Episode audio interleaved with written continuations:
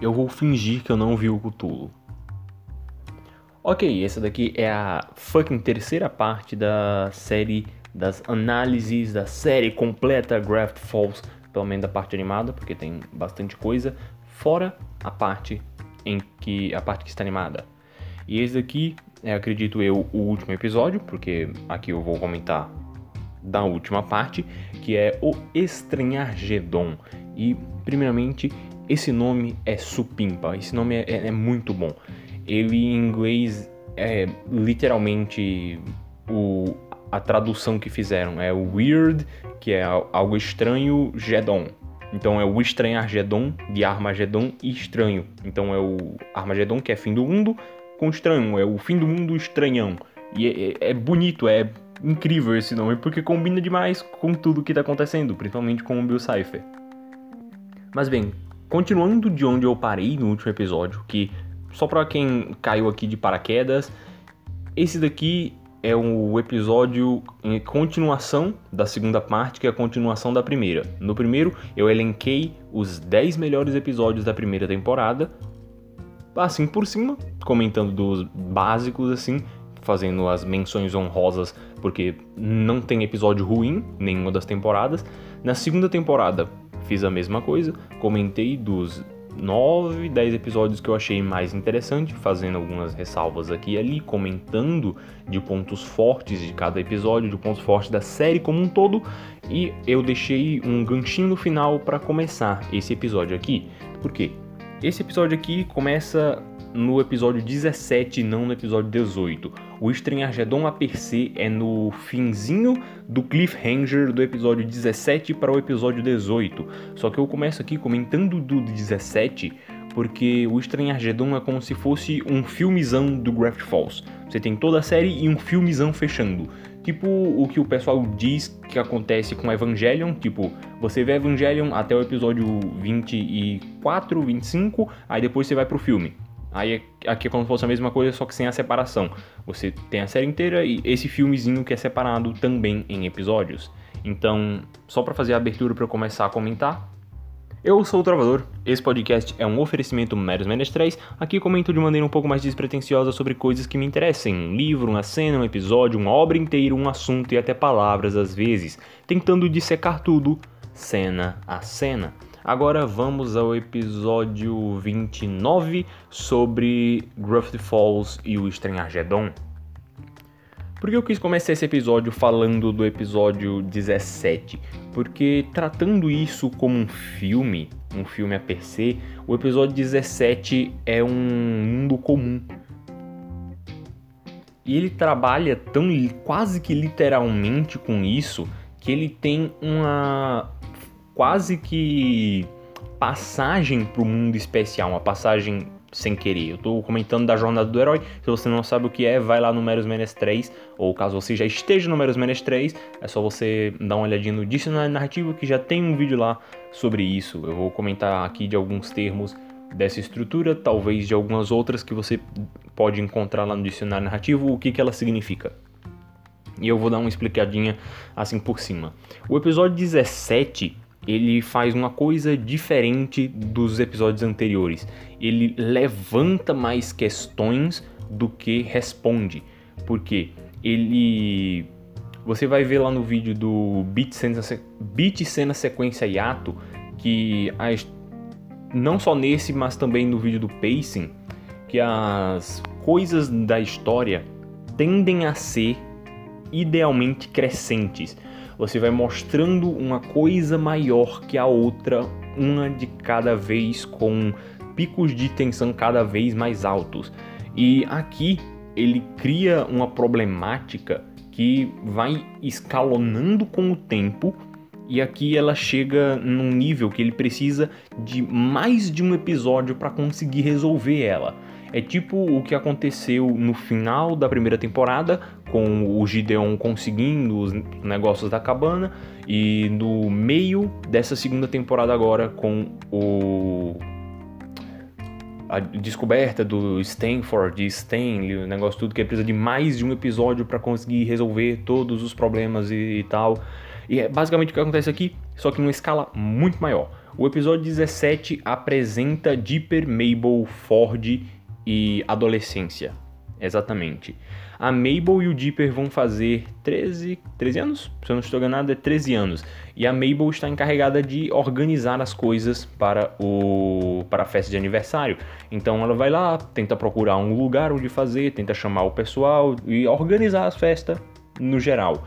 Só que o arco da Mabel aqui é de perceber que talvez é, crescer não seja tão interessante. Talvez é, virar adolescente não é tão da hora quanto ela pensava. Por quê? Ela dá vários mini exemplos disso dentro do episódio. Que, primeiramente, a Mabel já não vai ter as amigas dela na festa de aniversário de 13 anos, porque elas vão para um acampamento, alguma coisa assim. Eu não estou com a mente muito boa hoje. E ela fica com certo medo na adolescência depois de ter ido na escola e ver tudo, todas as coisas que vêm junto da adolescência, vendo os adolescentes a per se é, se matriculando na escola. E o arco do Dipper aqui é um arco sobre herói. É. É um arco sobre como ele já mostrou isso várias vezes, só que aqui ele está escalonando mais e mais e colocando desejos em cima disso. É um arco sobre fazer o que você precisa fazer, superar medos e, e continuar fazendo esse tipo de coisa. Que o que está acontecendo? O Ford chamou o Dipper para ir pegar uns negócios para selar a fenda que acabou se abrindo por conta do, de eles terem utilizado o portal interdimensional. Aí vai, eles entram lá, na realidade Gravity Falls está toda em cima de uma nave espacial gigantesca, eles vão lá, ele faz a apresentação das armas magnéticas, uns negócios assim, e o Ford é capturado e por uma por um robô lá que eles acabaram ativando sem querer. O Ford é capturado e ele está indo para uma prisão interdimensional que se o Dipper não tivesse agido, ele provavelmente nunca mais veria o Ford. Só que ele age, ele age e age como um herói, salvando o dia, usando a arma de, ele coloca isso como um recurso visual. Ele mostra o o Dipper antes não conseguindo usar a arma direito e depois é, no momento de tensão usando ela direito, quase como um profissional, para salvar o dia e salvar o Ford. E esse é um episódio muito também sobre como nós vamos amadurecer, o que pensamos sobre amadurecer. Porque o Ford chama o Dipper para estudar com ele em Gravity Falls e o Ford faria a educação do Dipper e a Mabel voltaria para a cidade de onde eles vieram, que não me vem à mente agora. E no meio do episódio para frente, esses dois mundos se chocam. A, Mabel já estava abalada por conta que ela achava que talvez crescer não fosse tão interessante e quando ela chega em casa, ela ouve a informação de que talvez essa a adolescência dela, que ela já estava com uma expectativa baixa, seja sem o Dipper e isso destruiu ela. E quando o Dipper volta para casa, os mundos se chocam, eles têm uma discussão, porque essa é o esse é o ponto chave, porque durante a primeira e segunda temporada, o Dipper faz escolhas que sempre vão para o lado de se sacrificar em nome da irmã dele. E aqui, na primeira vez em que ele tenta fazer uma coisa que não seria para esse lado, dá errado. Aí eles cada um tem a sua própria mochilinha. A Mabel pega a mochila errada, sai pra floresta e lá aparece Bending Blending, o mesmo personagem lá do Jogo do Tempo, de vários episódios. Ele acha que ele aparece uns três ou quatro. Ele diz que o verão pode durar para sempre, então ela nunca vai fazer 13 anos, nunca vai virar adolescente se ele se ela entregar uma coisa que está dentro da mochila do Dipper. E essa coisa é a fenda dimensional, que na hora que o Blending pega, ele escorrega a mão e cai no chão, porque na realidade Blending estava sendo possuído por Bill Cipher. E agora o Estranhagedon começa.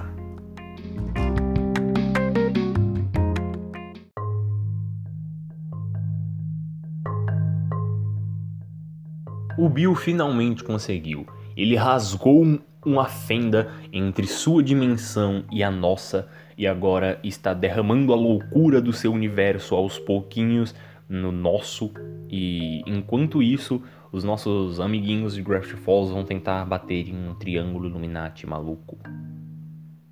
Sim, é a pior ou, ou melhor sinopse que você já ouviu na sua vida. É. O episódio 18 é sobre esperança. Se no primeiro episódio ele, apresentar, ele apresentou o mundo comum, dizendo como as coisas eram antes de tudo acontecer e o que levou a tudo isso acontecer, nesse episódio, o episódio 18, ele mostra como todas as coisas podem dar muito errado. Como? O Ford e o Jeep, eles querem, obviamente, é, usar todas as armas que eles têm atualmente para tentar acabar com o Bill logo. Então eles pegam umas armas lá, juntam todos os diários e vão lá no centro da cidade onde o Bill está fazendo a maior algazarra. Que aliás, essa apresentação do Bill é simplesmente magnífica. Ele desce dos céus enquanto tá o céu rasgando assim, fazendo aquela cruz. Ele desce, ele a cena dele ganhando forma física, piscando em várias cores, aparecendo carne, uns negócios assim. Ele desce ficando com mais triângulos, mais braços, negócio assim, derrete a estátua do presidente. Aí sai as bolhas, ele sai os olhos assim, ele chama, apresenta a gangue de criminosos interdimensionais que ele chama de amigos. É incrível isso. Então o Forte pega a sua arma de alguma coisa que com um tiro é, bateu no chapéu do, do Dipper, do Dipper não, do Bill, que é feito de carne aparentemente. Eu não faço ideia do porquê, mas é, tá bom. Ele bateu no chapéu porque ele errou, que na hora que ele foi atirar passou uma onda de estranheza. Sim, o Bill tem o poder de criar muitas coisas que geram estranheza. Aí quando passou essa onda de estranheza, o sino fez um barulho assim que eles estavam tipo num, numa capela, um negócio assim alto, e ele errou o tiro. E quando ele erra o tiro, o Bill descobre onde ele tá, vira assim, aí ele transforma o Ford em ouro e destrói todos os diários e ao mesmo tempo constrói seu próprio castelo e manda o pessoal capturar o Dipper e vai pro castelo com um carro tunadaço. O que, que essa cena faz? Essa cena, aliás, dentro dessa sequência também tem a, o Dipper tentando dar um soco no Bill, errando, e o Bill dizendo que não há heróis nesse mundo porque o mal já ganhou. Esse episódio é sobre esperança, porque ele trabalha a primeira parte dele com destruir todas as esperanças possíveis para intensificar o medo e a coragem que o herói, que nesse caso é o Dipper, precisa ter para enfrentar os desafios que estão na frente dele. Como ele faz isso? Destruindo todas as bases que o Dipper, que o Dipper tinha. Ele transforma o Ford em ouro, ele tira o Ford, tira a família dele, a Mabel também, ele já não sabe onde a Mabel tá. Ele tira os diários do Dipper, que eram como um manual de como lidar com as situações em todo, toda a série. Ele usava os diários como isso. Aconteceu alguma coisa? Consulta o manual. Aconteceu outra coisa? Consulta o manual. Agora ele perdeu os manuais de como salvar o mundo, por dizer assim ele perdeu o Ford, o não sabe Mabel, ele perdeu tudo. Perdeu as bases que lhe dariam motivação para continuar seguindo. E o que acontece no, na virada do episódio é ele encontrando a Wendy, já tá com uns quatro dias de Estranhagedon. Você tem os olhos, aqueles olhos com asas que parecem uns morcegos transformando todo mundo em pedra, levando lá pro castelo do Bill. E o Bill, quatro dias em festa, sem parar. Aí acaba que o Dipper encontra com a Wendy. Que aliás eu vou aproveitar desse encontro com a Wendy para comentar de uma coisa que eu acho que eu nunca falei aqui no Cena, mas eu vou falar melhor sobre ela em algum episódio futuro, que é sobre o meio do mundo. O, sua história tem um meio, que é quando o personagem chega efetivamente onde ele precisa chegar para resolver as coisas ou ele chega no. Por exemplo, vou usar o exemplo que eu uso em todos os episódios quando eu tenho que falar sobre alguma estrutura. Vamos dizer que você tem que pegar, quer, dizer, eu nem sempre uso esse episódio, eu uso mais o da floresta. Vamos dizer que você tem que pegar uma coisa que está no fundo do mar. Você vai nadar até o fundo do mar para pegar essa coisa. Só que quando você chega no fundo do mar, você percebe que você não tem mais capacidade pulmonar. Só que você olha para cima e percebe, eita, ainda tenho que voltar. O meio do mundo é quando você pega a chave, que é o que acontece aqui. Normalmente no meio do mundo você tem uma pausinha, uma pausinha que acontece ou antes de algo muito grande ou depois de algo muito grande, que é uma respirada. Essa respirada acontece aqui, que é o Dipper encontrando a Wendy. O Dipper encontra lá a Wendy, a Wendy é quem vai dar toda a inspiração para ele voltar para a jornada em que ele estava. Que antes ele tinha perdido tudo e agora ele só tem a menina que era o amor platônico dele, que ele sabe que ele não vai conseguir nada. Então nós temos a aparição do Gideon, do Sus, mas como esse episódio é para ser mais rapidinho, eu vou pular sem comentar muita coisa, apenas do mini arco do Gideon se voltando contra o Bill Cipher, porque ele prendeu a Mabel e agora ele tem de perceber que ele não pode é, conquistar as pessoas simples, simplesmente usando o poder que ele tem. Ele tem que conquistar com com coração, alguma coisa desse tipo, eu não lembro de verdade agora, que ele não pode, é basicamente o arco inteiro dele, porque ele queria é, namorar com a Mabel, mesmo sem a Mabel querer. Aí, o que ele tem agora é que o Bill diz que ele vai ter a eternidade inteira para fazer a Mabel se apaixonar por ele, só que na realidade isso não é tão interessante assim, então vai lá, confronta o Bill, meu amigo. Então eles pegam a chave com o, com Gideon, que era o guardião da bolha da Mabel, que aliás não comentei nesse episódio ainda, a Mabel tá presa em uma bolha gigantesca no meio de dois precipícios assim, que é só para dizer o quão o Alex Hirsch e toda a equipe que criou Gravity Falls é simplesmente genial, que eles usam toda a estrutura da cidade de um jeito magnífico, que aliás é nessa cena que aparece o Cthulhu, é, é estranhão, né, estranhão. Então, pegando a chave, eles vão até onde está a bolha da Mabel, a destrancam e o episódio termina com eles adentrando. O episódio 19 começa com epa, não vai rolar. É basicamente uma explicação de tá bom, mas e o resto do mundo? Porque o Bill tá causando uma maior loucura em Gravity Falls, mas e o resto do mundo? Por que, que não tá acontecendo nada com o resto do mundo? Por que, que sei lá, as tropas americanas não invadiram Gravity Falls para descer bala no, no Bill Cipher. Porque Gravity Falls aparentemente tem algum campo magnético que não permite que a estranheza saia da cidade. E nem o Bill consegue abandonar Gravity Falls, o que é estranho, interessante, uma medida meio de última hora para explicar uma coisa de última hora. Tá bom, beleza. Ele fez um, uma menção a isso que pode ter ajudado a pensar essa coisa que é, aconteceu vários episódios atrás, que é o, Ford pensando, ah, será Gravity, será que a estranheza atraiu é, no episódio 17? Será que a estranheza atraiu o disco voador ou o disco voador atraiu a estranheza? Um negócio assim que dá para pensar que o disco voador é o, provavelmente o causador desse negócio da do campo magnético de Falls, mas enfim, não estou questionando o meio, mas sim o porquê. Eu sinto um pouquinho que eles meio que só pegaram porque você podia fazer duas coisas com o, o Stanley.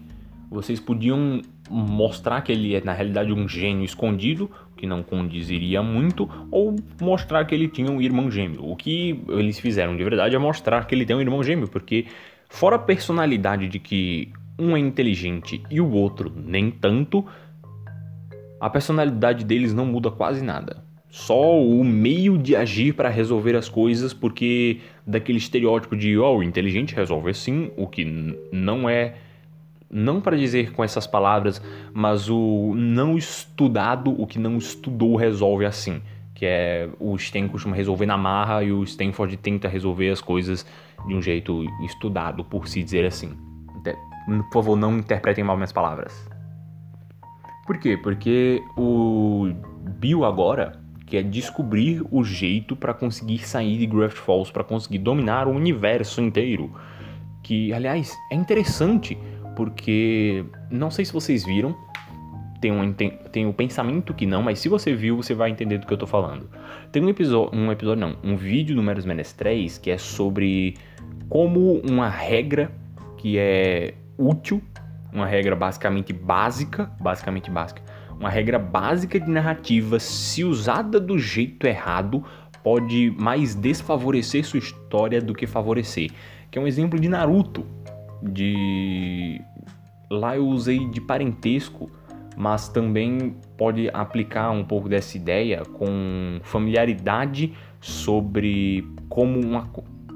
Dando o, o contexto logo, que eu estou rodeando demais, Naruto você tem que. As coisas são emocionais porque é tudo parente, é tudo parentesco. Aí esse parentesco parece ter sido pensado tão de última hora que é incoerente é incoerente se você para para pensar e questionar um pouquinho. E isso também se relaciona com o tamanho das coisas, porque o mundo vai acabar é muito menos pessoal do que tipo eu vou matar tua irmã. Eu vou matar tua irmã é emocional porque libera gatilhos de minha irmã é uma pessoa emocionalmente ligada a mim, emocionalmente importante a mim. Quando nós falamos de níveis muito gigantescos, nós simplesmente não conseguimos compreender isso. E não é por maldade ou coisa assim, é porque é uma falha simplesmente humana de conseguir mensurar números tão gigantescos. E o Hirsch foi inteligente aqui em fechar a ação do Bill apenas a Graft Falls, que nós tivemos 40 episódios. Arredondando, nós tivemos 30 e muitos episódios antes desse aqui para gostar de todos os, os episódios, não, os personagens que ele está mostrando, ter uma relação no mínimo de esse personagem é engraçado para poder achar triste quando você vê a senhorinha que tem um olho grudado assim se tra sendo transformada em pedra, colocada numa cadeira para ser escravizada sentada por todo o resto da eternidade. Ele fecha isso tudo em um núcleo pequenininho que deixa tudo mais pessoal e mais interessante, que é a característica que eu acho que eu mais comentei em toda essa série aqui, que é como ele tenta tornar tudo pessoal, porque isso é o que de verdade atrai na, nas coisas e é o que faz a gente verdadeiramente lembrar das coisas que a gente vê nas obras. São os momentos pessoais de personagens. E eu, eu tô comentando de como a ideia de fechar em um núcleo pequenininho reforça mais ainda a ideia de é importante para aqueles personagens. Mas continuando no episódio 19, que eu dei uma rodada gigantesca agora, peço perdão até. Esse episódio é sobre. É uma continuação da resolução dos problemas do episódio 17, o episódio 17 levantou muitas questões. O episódio 19 vai resolver algumas dessas questões. Ele vai ter mais questões no, no episódio 20, mas o 19 resolve algumas dessas questões e prepara coisas para o, o, o gatilho final que vai ser o episódio 20. O que acontece aqui? A Mabel está presa dentro de uma bolha de, de desejos, uma bolha de em que tudo lá dentro é simplesmente perfeito para ela. Tudo lá dentro é feito do jeito que ela gosta, do jeito que ela quer. Lá ela não envelhece, ela é, é não sei se eu colocaria como criança para sempre, só que ela, ela é pré-adolescente para sempre. Lá todas as coisas são perfeitas, tem glitter para todo lado, pinguins, é, golfinhos, gente bonita, assim, tudo é colorido, tudo que a Mabel ama. Ela tem até um dipper próprio só para ela. Aí todas as pessoas lá obedecem a lei dela, coisa do tipo, porque é o mundo perfeito da Mabel. Por isso que ela não quer sair de lá, porque é o mundo perfeito da Mabel. E quando eles entram lá, é, todo mundo vai ter um pouquinho do seu mundo perfeito. A Wendy vai ter um pouquinho com. Aparece o pessoal, o grupinho dela, ah, vamos pichar a escola, ah, nossa, vamos lá. Aparece o Sus, o pai dele vestido de lutador mexicano, ô oh, Sus, vamos fazer alguma coisa ali que eu esqueci. Ele, ah, não sei o que. Ele tenta fazer isso também com o Dipper, só que o Dipper tá. Ele acaba não entrando nisso, que é um, uma cópia da Wendy chegando nele e dizendo que ah, aqui nesse mundo eu posso ser criança e a gente pode ficar junto, não sei o que. Aí o Dipper percebe, opa, esse mundo foi criado pelo Bill, então esse aqui não é verdade. Eu tem uma cena horrenda que me dá pesadelos, que são uns bonecos assim, uma árvore criando olho em tudo que é canto, eles falando, meu Deus do céu. E então o Dipper comete o maior crime que pode ser cometido nesse mundo, que é fazer a mera menção à realidade, a amarga, dura e fria realidade. Então eles vão a julgamento, em que eles quem ganhar vai ter o que quer. Caso a Mabel ganhe, ela vai ficar para sempre no mundo da fantasia, literalmente, e caso o Dipper ganhe, ele vai levar a Mabel de volta à realidade. E o que acontece é um julgamento de memórias sobre o que é melhor, a realidade ou o mundo da fantasia.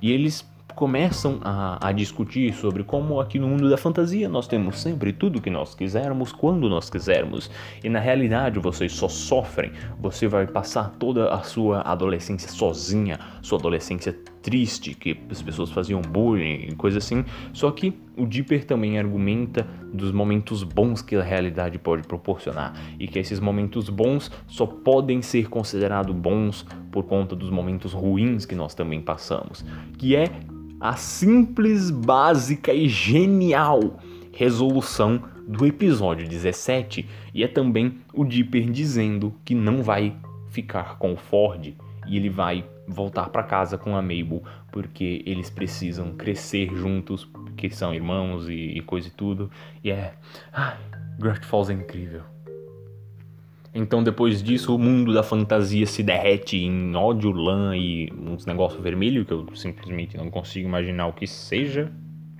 Eles saem da bolha da Mabel e vão para o único lugar em que eles acham que estão seguros e que acham que podem encontrar pessoas. A cabana do mistério.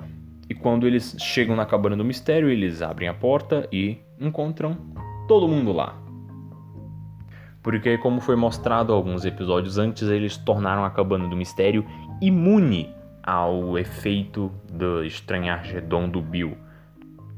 E o que acontece é que essa galerinha do mal que está juntadinha lá, que são basicamente os personagens importantes de toda a série, tipo, ah, lembra daquele urso que o Dipper enfrentou sei lá, 30 episódios atrás, ele tá ali. Lembra dos gnomos? Olha ele ali. Lembra dos caras minotauros estranhos da floresta? Opa, é ali, ó, a Pacífica ali também.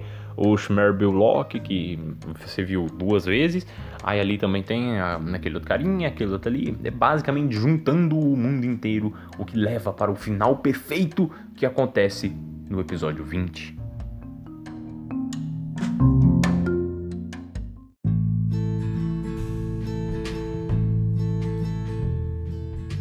Dando continuidade, você já parou para pensar o que torna o final de alguma obra um bom final? Um bom final, em termos gerais, costuma ser um final que é a soma ou a multiplicação, dependendo de como você está fazendo, de todos os fatores que vieram antes do final. Por quê? O final tende a ser o resultado de tudo o que veio antes dele. Em fórmulas matemáticas, o final, antes do final começar, você teria um sinal de igual. De.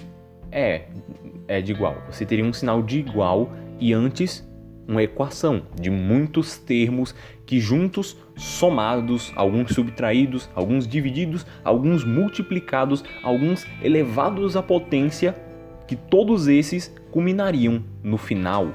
E o que dita se o seu final é bom é o quanto ele expressa de tudo isso o que veio antes, o quão maior é o valor da soma de tudo o que veio antes do sinal de igual. O que, que eu quero dizer com isso daqui? É que finais são o que veio antes, mas maior, porque é tudo isso juntos em uma coisa só, que é exatamente o que Gravity Falls entrega. Ele olha para toda a jornada que você teve antes disso, deste momento, e lhe diz: Ok, você acompanhou 40 episódios. 40? Mais ou menos 40. Você acompanhou 40 episódios. Eis a sua recompensa. Todos esses 40 episódios estão culminando em alguma coisa que é, é um presente, é belíssimo à vista. Nessa junção que eles chegam na cabana do mistério, que estava com é, protegido por conta da crina de unicórnio pega nessa temporada. Aí eles entram lá dentro e veem todos um, vários personagens, vou dizer todos, vários personagens de vários episódios antigos. Todos eles exercendo um papel, seja para uma piadinha ou só para mostrar que ele tá ali, ou depois, mais tarde, ele vai fazer alguma coisa efetivamente, mas ele tá dando uma efetiva recompensa, por assim dizer, de tudo o que veio antes que além de mostrar como o mundo é vivo e as coisas, como as coisas acontecem, também traz um, um sentimento de cara, isso valeu a pena, valeu a pena demais. Olha só, tudo isso que eu assisti está culminando em um lugar só.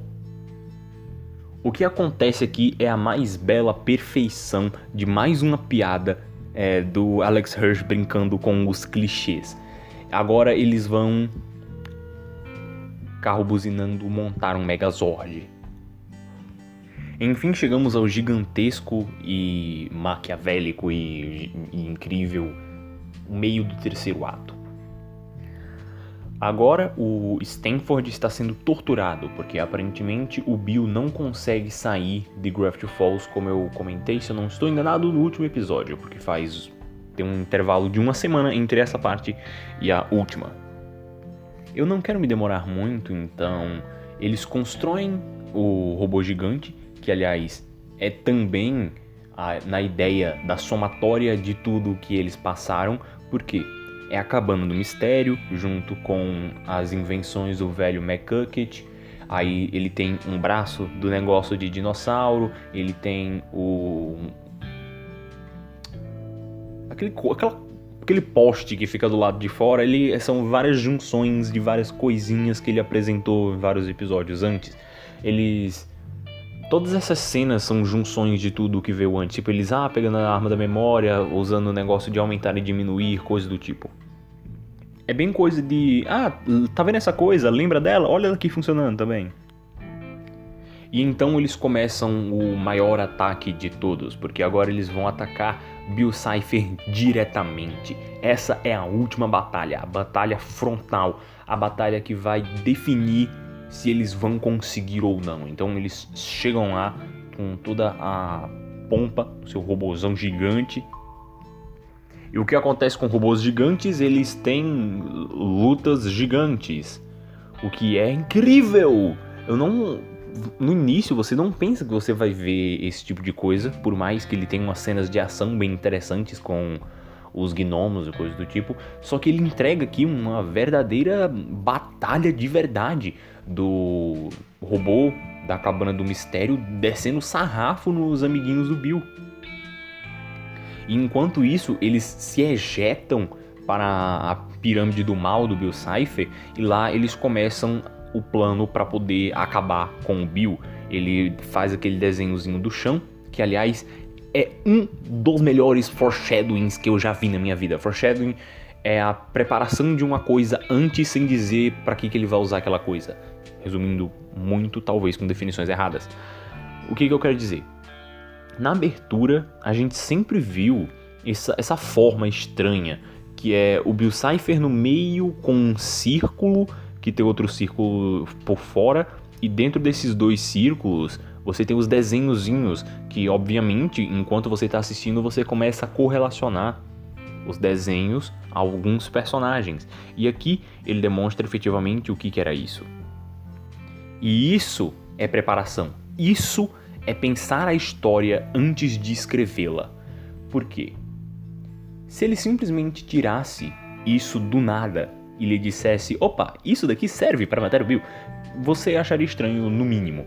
Só que é uma coisa que. é uma questão que fica dentro de quem assiste desde o primeiro episódio. Todas as aparições do Bill tem esse negócio meio místico e você depois que entende o que é, do que é composto a forma do Bill Cipher, você começa a se questionar de por que tem esse outro desenho aqui que aparece em todos os lugares, que é o Bill com esses desenhos do lado, para que que ele serve?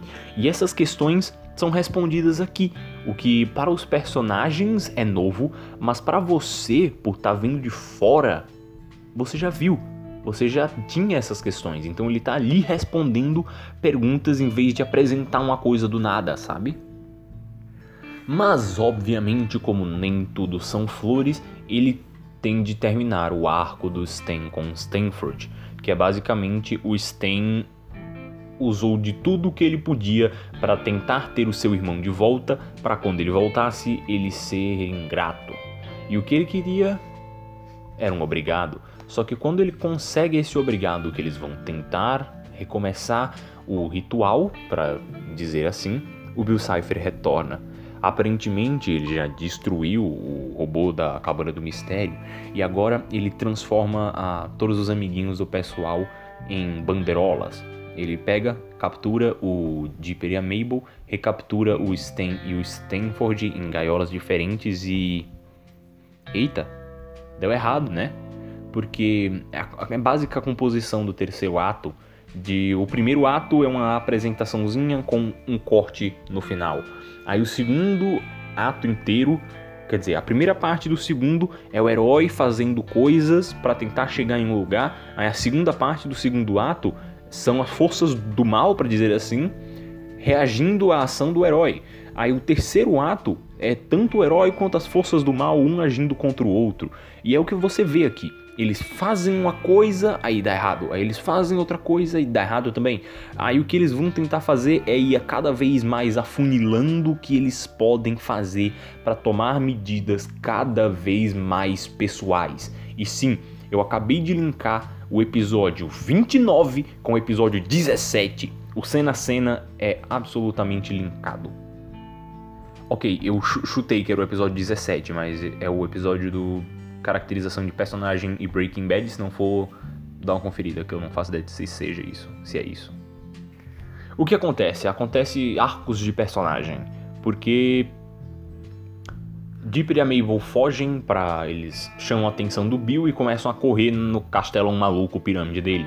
Enquanto isso acontece, Stan e Stanford trocam de lugar, porque eles são gêmeos, eles basicamente trocam de roupa porque acontece que eles apresentaram um item antes nessa temporada que é um negocinho chamado arma da memória. A arma da memória tem a capacidade de apagar qualquer coisa da memória do usuário e aparentemente agora o único meio possível de acabar com Bill Cipher é onde ele fica mais vulnerável na memória de alguém. Então ele faz um jogo de interesses Bill Cipher quer entrar na mente de Stanford Pines para descobrir um meio de sair de Raft Falls e destruir o mundo. E tanto Stanford quanto Stanley querem proteger as crianças e não só as crianças, eles querem proteger o mundo inteiro. Mas a ligação emocional com as crianças é mais importante. Então eles trocam de lugar porque o Bill pensando que o Stanley é o Stanford vai querer entrar na mente do Stanford entrar lá, o que dá uma brecha para o Stanford, que estava vestido de Stanley, apagar a mente do Stanford Stanley. Isso foi muito confuso. Mas enfim, o Bill Cipher vai entrar na mente de um, enquanto o outro vai estar do lado de fora para apagar a mente dele. Que é o único meio possível, aparentemente, de derrotar o Bill Cipher. Porque só nesse, episódio, só nesse filme apareceram uns 15 meios Tá, não, 15, 15 animais, uns 3, 4. Eles tentam com uma arma maluca, aí depois com um círculo e agora com esse negocinho, é, são três. que é o que acontece porque o arco do, do Sten é sobre família. Ele gosta tanto da família que ele faria. Não é que ele gosta, ele se importa tanto. Uh, o mais importante para ele é efetivamente a família. Por mais que ele tenha passado muito tempo sozinho, ele se apoia muito na família. Aí depois de ele fazer as pazes com o irmão, eles trocam de lugar e está absolutamente preparado para ter a sua mente absolutamente destruída. Então, é o que acontece. Dipper e Mabel são recapturados, eles fazem a troca e quando Bill entra na mente dele, Stanford apaga a memória dele. Então temos a cena no mínimo estranha e duvidosa e que levanta muitas questões sobre isso da morte do Bill Cipher, para dizer no mínimo. Lá vemos diferente da última vez em que vimos a memória por dentro, não tem mais tantas portas. Talvez porque Sten não pense mais em muitas coisas. Agora tem apenas uma porta em um fundo branco e Bill Cipher no meio. Bill Cipher caminha até essa porta e entra nela. Dentro dessa porta vemos provavelmente o ambiente da cabana do mistério. Lá dentro está Stanley Pines. Stanley está sentado, normalmente relaxado, com sua cuequinha normal, camiseta top, assim, sentado na sua poltrona. E o Cypher fica achando estranho, porque era para ser a memória do Ford e era para ter muito mais coisa aqui, porque o Ford é muito inteligente, esse tipo de coisa. Só que depois que ele entende que ele foi tapeado, a memória dele já começou, a memória do Stanley já começou a ser apagada, não tem mais como fugir. Então, com o fogo azul consumindo tudo e apagando tudo o que o Stanley conhece, tudo que lhe torna Stanley Pines, até mesmo os próprios desejos dele, de por que, que ele está fazendo aquilo. Ele não vai se auto-lembrar como herói, porque ele vai esquecer disso, mas ele fez porque no âmago dele era o que ele tinha de fazer. Então o fogo né, comendo tudo e o Bill Cipher maluco porque ele está perto da morte, ele começa a oferecer tudo o que ele pode para o Stanley. Ah, o que você quer? Me deixa viver. Você quer dinheiro? Você quer poder? Você quer ser o rei do universo? Aí ele, ah, ah, ah não vai rolar. Você fez, você cometeu o maior crime desse universo. Mexeu com a minha família. Aí deu um pum, um gancho de direita assim no olho dele, ele se escafedeu no chão e, e apagou tudo. E, é, Mas tá tudo bem, porque depois ele aparentemente começou a recuperar a memória e depois de uns 10 minutos assim já tá tudo bem. O que é deveras broxante para mim, ele podia ficar com a memória apagada e eles tentar do zero assim, fazer ele lembrar das coisas e esse tipo de coisa seria mais interessante porque justifica mais dá o peso que a história deveria ter para ter o que eles conquistaram. Ele não parece porque ele tem toda essa cena gigantesca, aí depois ele tira um pouquinho o peso disso tudo, porque ele recupera a memória muito fácil. Mas isso é uma coisa para criança, não que ser uma coisa para criança significa que ele possa ter um roteiro ruim, porque esse daqui é um dos melhores roteiros que eu já vi na minha vida. Mas enfim, depois do, da morte do Bill Cipher, temos apenas o Estranhargedon se revertendo, o Stanford voltando para casa com o Stanley e as crianças e todo mundo na cabana do mistério toda desbagaçada. Aí ele recupera a memória e depois tem a ceninha do Dipper e a Mabel indo embora, que ele fica com o chapéu da Wendy, ele ganha uma cartinha e é isso. Assim termina uma das melhores obras já produzidas na face da humanidade. Gravity Falls figura no meu coração como, assim, fácil top 5 melhores. Como, talvez melhores seja uma palavra subjetiva demais, mas mais importantes obras que eu já vi. Muito por conta do momento que eu vi, mas também por tudo que Gravity Falls representa para mim. E esse episódio foi muito sentimental pro trovador. E tem uma coisa que eu adoro em Gravity Falls, que é como Gravity Falls não é apenas Gravity Falls. Porque o que eu quero dizer com isso? Gravity Falls dialoga muito com o mundo fora de Gravity Falls. Aqui saindo só um pouquinho do Estranhagedon para comentar isso, que é um ponto que eu acho simplesmente belíssimo. Depois que o Bill Cipher morre, não tem como dizer que ele morreu a se, ele foi apagado assim. Depois que o Bill Cipher é apagado, o, no lugar do, do corpo dele fica uma estátua. Por quê? Ele virou um ser mental para entrar na mente do Stanford e lá ele foi apagado como um ser mental. Então o corpo físico dele virou pedra e fica parado lá no chão. Depois aparece até um, uma tela assim, que é o Bill Cipher lá no meio de uma floresta com um passarinho na mão. Que aliás tem gente malucaça pensando que o Bill Cipher tá naquele passarinho, mas enfim. O que acontece é que fora de Gravity Falls, no nosso mundo, no mundo real em que nós vivemos, eu espero que você viva no mundo real, o Alex Hirsch fez todo um mistério dentro de Gravity Falls e no Twitter dele, uns negócios assim que daria um episódio inteiro para explicar sobre isso. E se você resolvia tudo isso, você chegava a uma localização, você ganhava um mapa. E se você seguia esse mapa, você ia para um certo lugar no meio de uma floresta e lá, adivinha o que você encontrava? Uma estátua de pedra de Bill Cipher. Enfim, Gravity Falls figura para mim como uma das melhores obras já produzidas pela humanidade e que todas as pessoas que se consideram meramente civilizadas deveriam ver.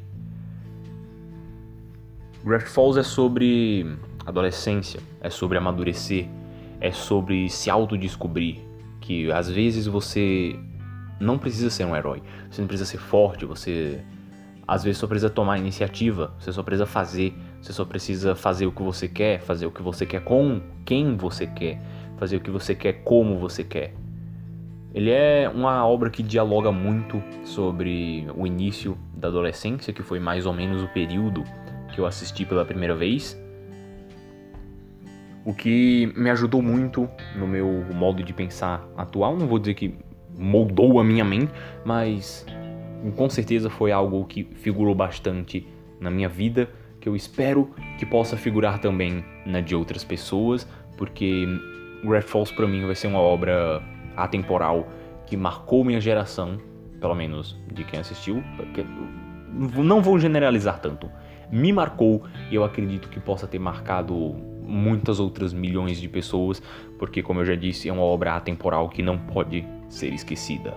Então, Obrigado por ouvir esse episódio. Eu ficaria muito feliz se você pudesse compartilhar ele com algum amigo. Eu ficaria mais feliz ainda se você deixasse um comentário dizendo o que você achou.